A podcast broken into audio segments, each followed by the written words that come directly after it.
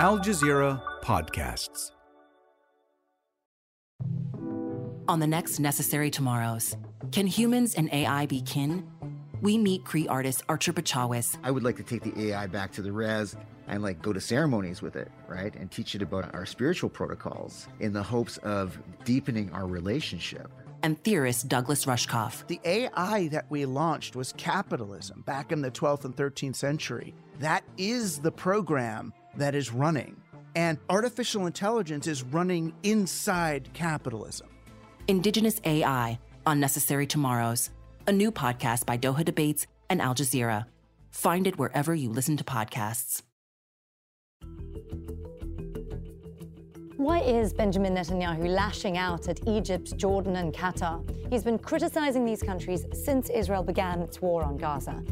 Facing growing pressure at home, what does Netanyahu want from his neighbors? And does he risk alienating regional players? I'm Nastasya Tay, and you're listening to the Inside Story podcast, where we dissect, analyze, and help define major global stories.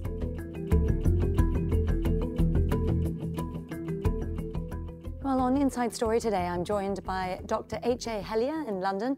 He's a senior associate fellow at the Royal United Services Institute for Defense and Security Studies. In Doha, we have Sultan Barakat. He's a professor of public policy at Hamad bin Khalifa University and also the co author of Back to Gaza A New Approach to Reconstruction. And in Tel Aviv, we have Akiva Eldar. He's a political analyst and a journalist. He also co authored the book Lords of the Land The War Over Israel's Settlements in the Occupied Territories. Welcome to the show. Thank you for joining us on Inside Story today, gentlemen.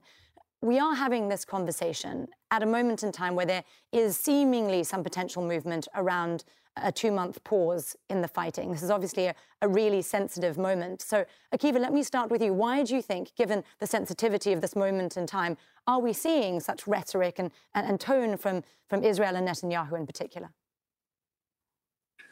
Well, Netanyahu is also uh, one of those uh, people who were taken hostages in October 7th.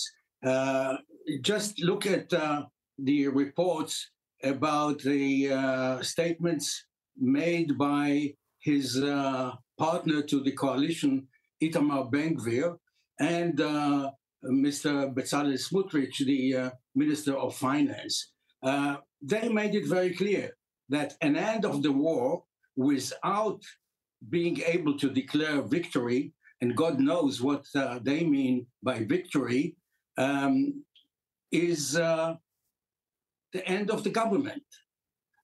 At the same time, also, uh, we have to keep in mind that his partners from the center, Benny Gantz and Gadi Eisenkot, um, also are partners that, that are not going to be there forever. They also made it clear when they decided to join this emergency kind of unity government that they are there only for the war. So for Netanyahu, it's very clear. And actually, he said it. He said when he was asked about the day after the war, what is the exit strategy? He said the day at the end of the day after the war is a Palestinian state.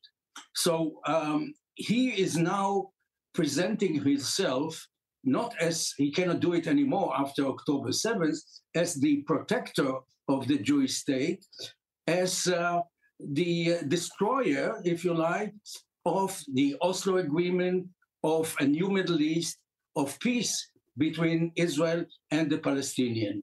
And uh, I, I, am very sorry, but he is now the prime minister of Israel, is the problem of Israel. I know there's been obviously a huge amount of criticism both abroad and at home of, of Netanyahu, but it would be in his interests to get the Israeli captives back, right? And obviously, Qatar's been very involved in those negotiations. We, we we've seen results in that regard. Dr. Hellyer, th- these comments that we've seen from Netanyahu on Qatar, they were leaked to Israeli media. That's often not an accident. So, what do you make of that? What's the thinking here potentially? Well, thank you for having me. Um, I think it's very clear, and your previous guest alluded to this. Uh, Benjamin Netanyahu's primary concern is remaining in office, and he knows very well what plays with the uh, the far right within his country that buttresses his cabinet. Um, he is indeed um, bound to have to deal and, and respect that kind of sentiment. And within that electorate um, and within the opinion uh, base of those ministers that were mentioned, uh, Qatar is uh, a public enemy number one um, irrespective of you know whether it is or isn't in reality. And uh, I think that we have to expect that Netanyahu is going to continue saying uh, certain statements like these. Sometimes they'll be public, sometimes they'll be leaked, but it all comes down to the same thing, which is all about showing himself as this figure that is going to stand up for Jewish interests um, above and beyond the, uh, the the national considerations of the country in a conflict like this. Of course, there will be many who will say these are identical, but if you look at the long-term interests of even from within the Israeli security establishment, hmm. um, he's not making terribly many friends.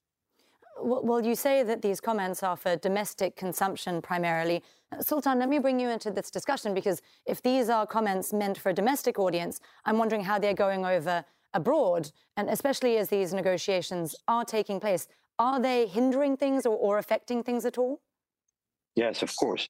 I think in addition to them being designed partly for uh, for domestic consumption, and particularly, I think in justifying himself to the families of the hostages, they also represent a degree of frustration that Mr. Netanyahu must now feel, having gone so far into the war.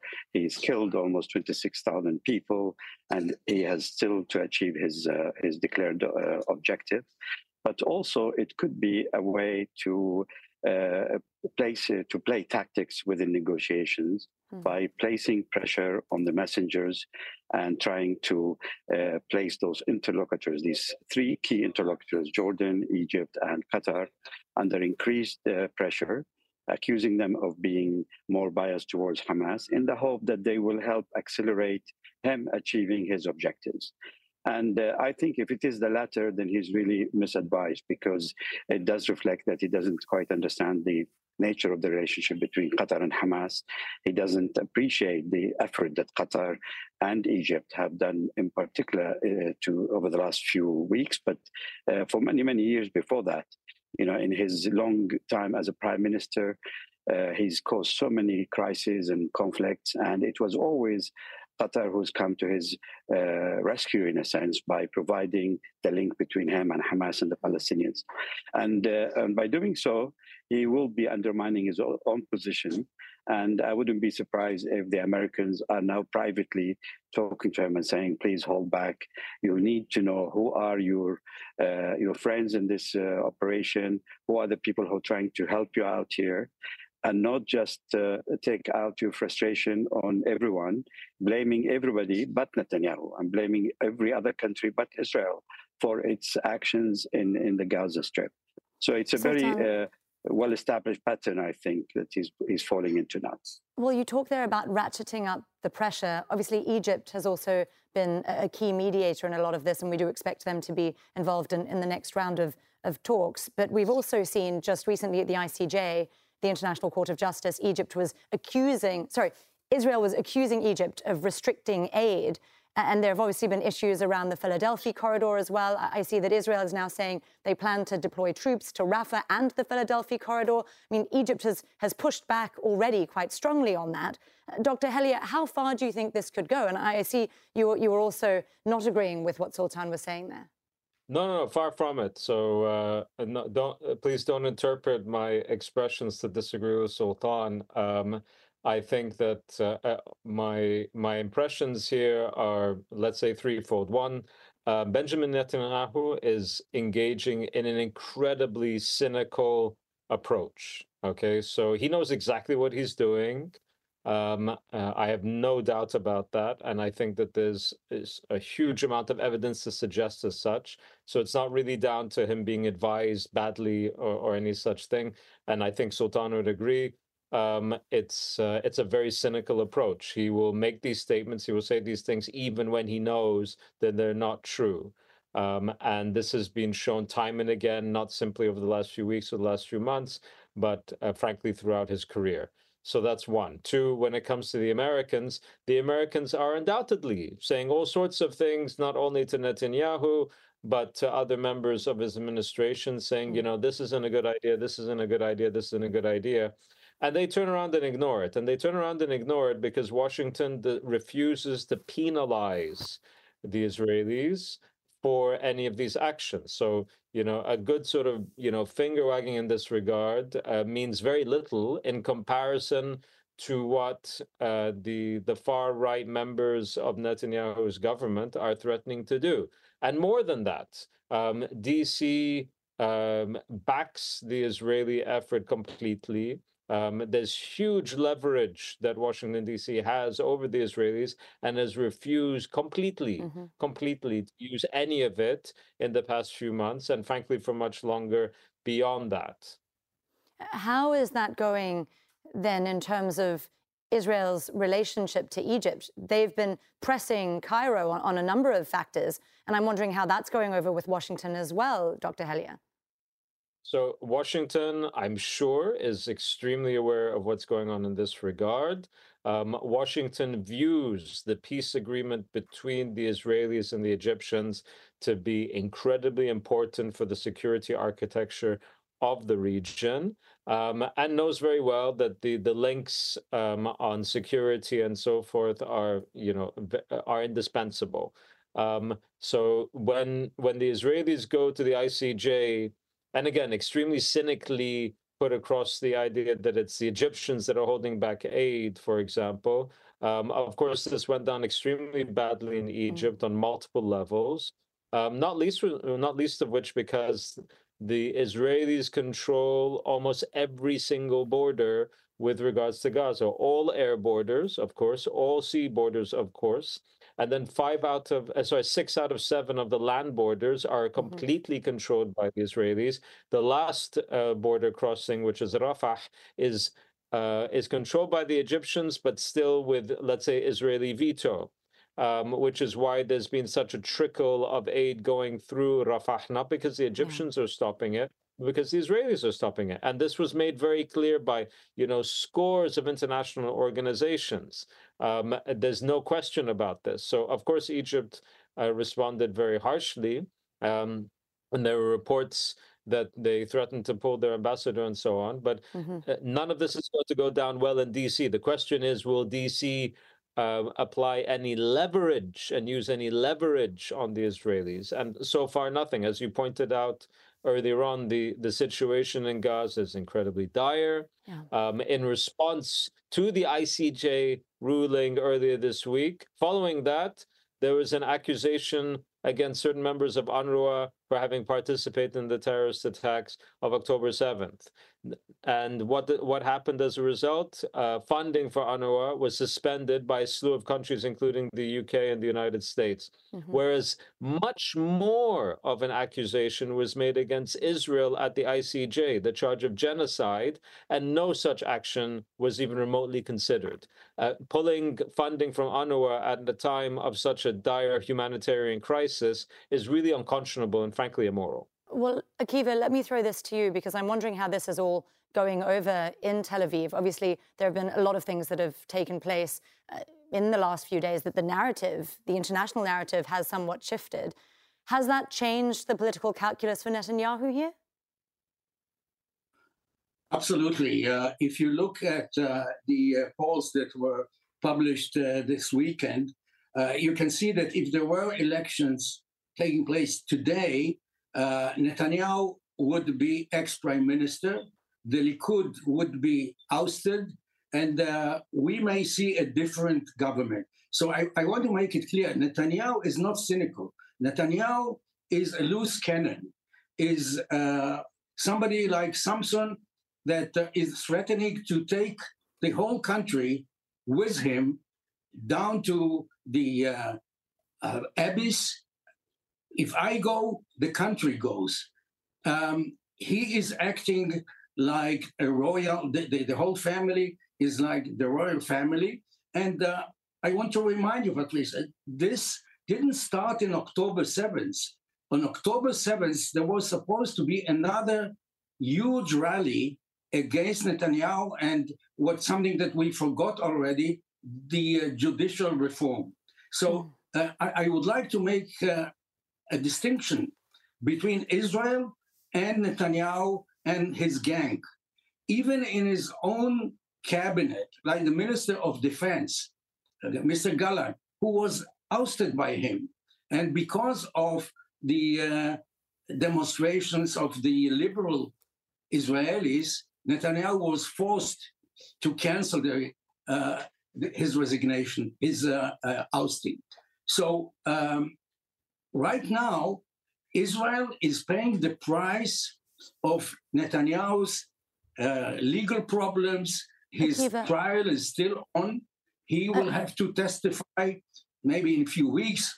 Uh, probably the court will give him some more mm-hmm. time, and he will have to spend three days a week in a courtroom. He clearly so, has a uh, lot to face at, at home, Akiva, but, but I want to ask a, a little more about his relationship with some of these leaders. For instance, with Egyptian President Sisi, I'm, just wondering whether some of these conversations that are, that are going on behind closed doors are perhaps of a different tone than, than what we're hearing publicly. Although it seems that Sisi is now deciding to not take Netanyahu's calls at all. What, what's that relationship like now?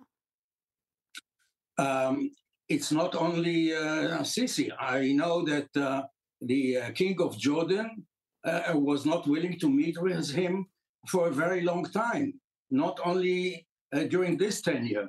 Um, I know that uh, the Saudis were very eager to establish diplomatic relations. But once he made it clear that uh, we have to forget about putting an end to the occupation, uh, talking about a Palestinian state, um, he made it even difficult for the Saudis to, uh, you know, to remind us that they were willing to talk to Netanyahu. Uh, more than that, Netanyahu is not welcome anymore in the White House. It, it took some time for President Biden to take his calls. Now he lost the uh, support of not only the administration, the Jewish community, the Democrats. Uh, and we have to uh, remind all of us that uh, somebody is very happy about this, and this is Iran. Nobody is talking about the Iranian support of terrorism, the Iranian nuclear program, and uh, uh, the, the, Israeli public well, is aware of it. There are a huge amount of regional dynamics at, at play here, and, but one of them is also the domestic political feeling in a lot of Arab states as this war on Gaza rages on. Sultan, we've spoken in the past a little bit about the feeling on the Arab street, the, the level of anger that's, that's consistently risen over the, the course of this conflict. Is that changing the way that Arab leaders and, and regional leaders are now approaching Netanyahu? I mean, as we have said uh, again before, there's a huge difference between the leader's position and the people's position no one can really uh, say that uh, Israel managed to keep the blockade against Gaza single-handedly. Egypt played an important role in maintaining that blockade around Gaza for years and years and years, except for the days when Morsi came to power. So that is one position that the leaders are doing.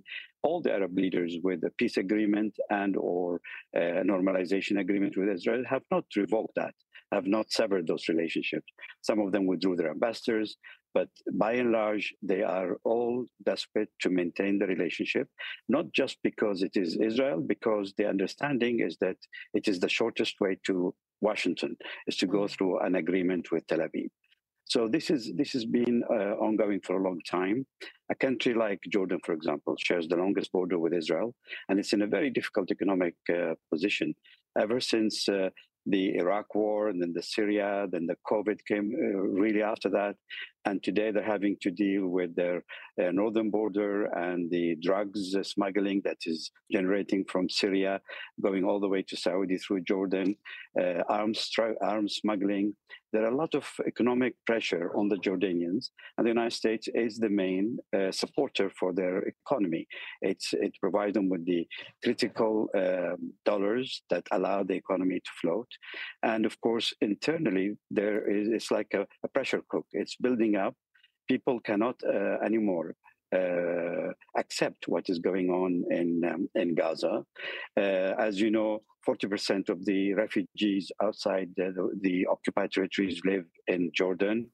Uh, in addition, of course, unemployment is very high. It's almost reached now 22%. percent mm-hmm. uh, the debt is almost 110% of the GDP. But what I think scares Netanyahu about Jordan is the moral position that Jordanians are taking. And the fact that the king, his uh, prime minister, his foreign minister, uh, the Queen, even, they're all uh, articulate, eloquent people who are seen as moderate voice around the world. And for them to come in criticism of Netanyahu, that is unacceptable. He wouldn't t- make uh, any notice of, say, the Yemenis shouting uh, against him, or maybe some criticism coming from Algeria, certainly nothing from Iran. But Jordan in the West is seen as um, a mindful state. It is a, a, a law respecting state and uh, and they have really strong relations with the West, and people listen to them uh, carefully. But he is determined not to give them any space. Uh, even I mean, the whole issue of Seventh October started with the consistent attacks on Al Aqsa Mosque, which is the only yeah. part that is under the custodianship of the Jordanians, and, and he and we know Sultan that, that exactly a lot of what he was doing. Yeah, that a lot of that relationship with Jordan had deteriorated long before October 7th as, as well. Uh, Dr. Hellyer, j- just picking up on something that Sultan was saying there in terms of the relationship with Washington, how much do you think that, that the White House is actually dictating the ongoing relationship between these states and Israel? So uh, first, uh, just some uh, one last word on Netanyahu, um, which is I I want us to be very careful about apportioning responsibility or blame to simply Netanyahu for the uh, the state of how Israel is perpetuating uh, perpetuating this war. Um, all of the the senior uh, leadership within the Israeli political system at present is pretty much on board. Okay, when we look at you know statements from people like Gallant, uh, from the Israeli president himself, um, you know the, these statements were taken to the ICJ for mm. incitement to genocide.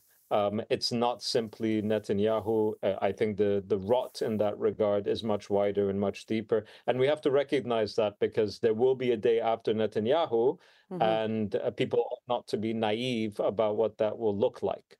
Um, now, with regards to DC and dictating, look, um, uh, these states all have their own uh, security considerations as they see them.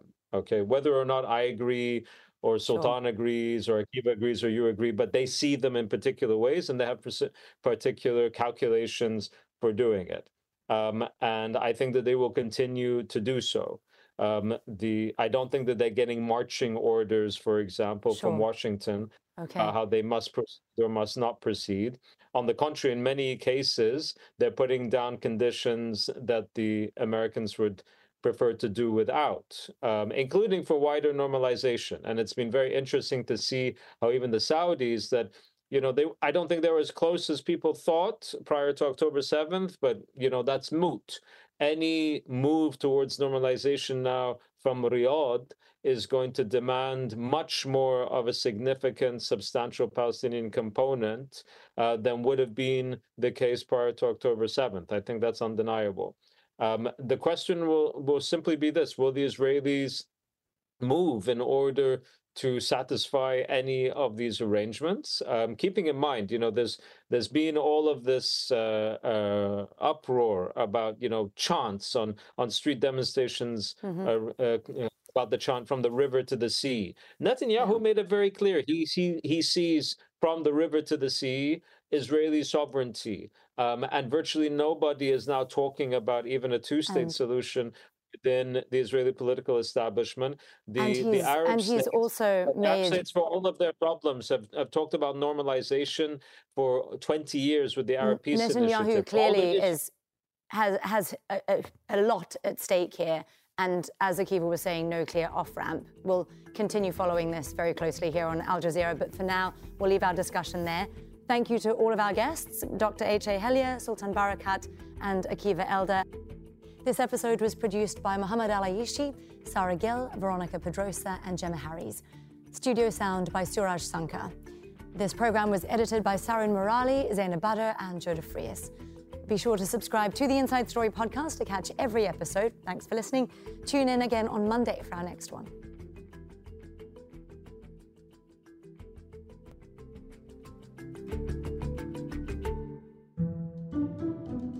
We live in a world where the news is at our fingertips, where we're one click or swipe away from the latest headlines. But how often do we stop swiping and scrolling and just listen? It's the difference between knowing what's in the headlines and understanding how it got there. I'm Malika Bilal, and this is The Take, Al Jazeera's daily news podcast, where we bring you the context and the people behind the global stories that matter. Subscribe wherever you listen to podcasts.